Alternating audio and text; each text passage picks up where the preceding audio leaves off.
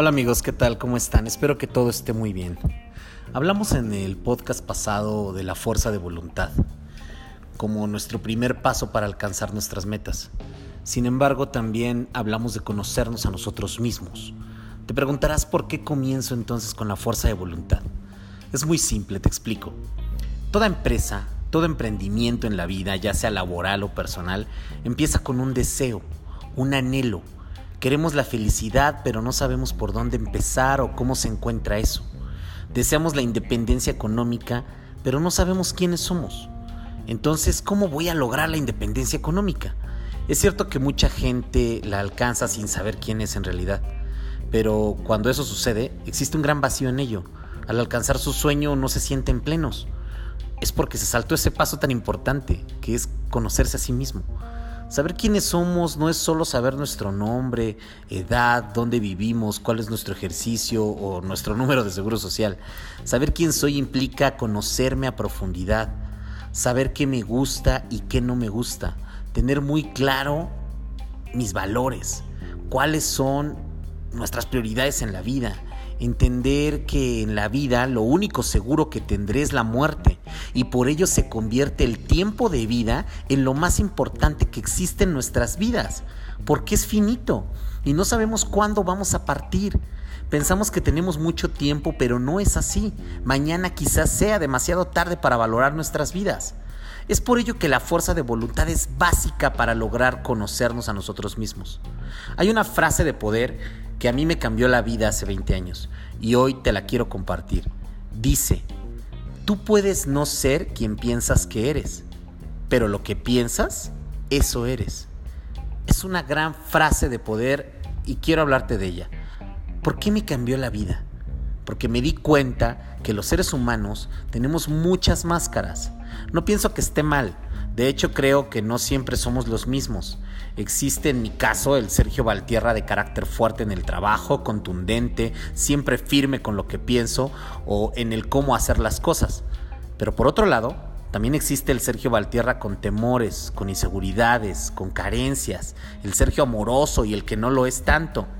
Y todas esas fases o personas son la misma persona eso es una de las grandes ventajas que tiene ser una persona. Ser multifacético es genial. Pero en esta frase nos hace ver algo que está muy marcado hoy en nuestra sociedad. Y es creer que somos una persona, pero en realidad no lo somos. Voy a poner un ejemplo. Hay personas que dicen que el racismo está mal y no lo aprueban. Entonces, todos pensamos que esa persona debe ser muy incluyente con su entorno social pero cuando observamos mejor, nos damos cuenta que no lo es, que sus acciones son racistas, que solo dice con sus palabras que el racismo está mal, pero en realidad lo dice por moda, por encajar, por verse bien con los que la observan, pero en su mente no piensa eso. Quiero que hagamos introspección y pensemos qué decimos con frecuencia sobre nosotros mismos que en realidad no hacemos. Y cuando identifiquemos qué frases decimos que no hacemos, pensemos por qué las decimos y por qué no, hemos, no las hemos llevado a cabo, por qué no las hacemos. Y te invito a que lo reflexiones, pero que lo hagas desde el corazón, con honestidad, porque tú eres tu mejor amigo y a los mejores amigos no se les miente.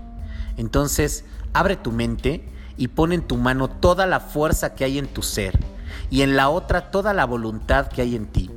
Y responde estas preguntas con la mayor honestidad y transparencia. Lo que vamos a lograr con esto es comenzar con una buena relación con nosotros mismos. Seremos nuestros mejores amigos, nuestros cómplices y aliados en las buenas y en las malas. Por otro lado, la frase termina diciendo, lo que piensas, eso eres. Entonces volvamos a hacer el mismo ejercicio, pero ahora reflexionando lo que en verdad pensamos. De todo, de la vida, de nosotros mismos, de nuestros miedos, de nuestras carencias, de nuestros sueños y de nuestros planes, de lo que hacemos y decimos todos los días.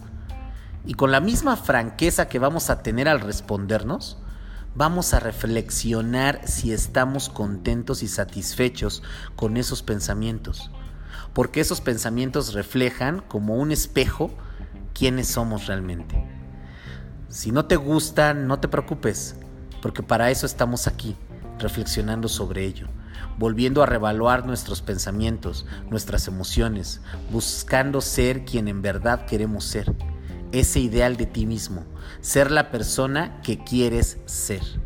Por eso los griegos tenían inscrito en el templo de Apolo en Delfos el aforismo Conócete a ti mismo. Es hermoso, ¿no? Te invito a que continuemos en este viaje hacia la plenitud a través del pensamiento y el conocimiento.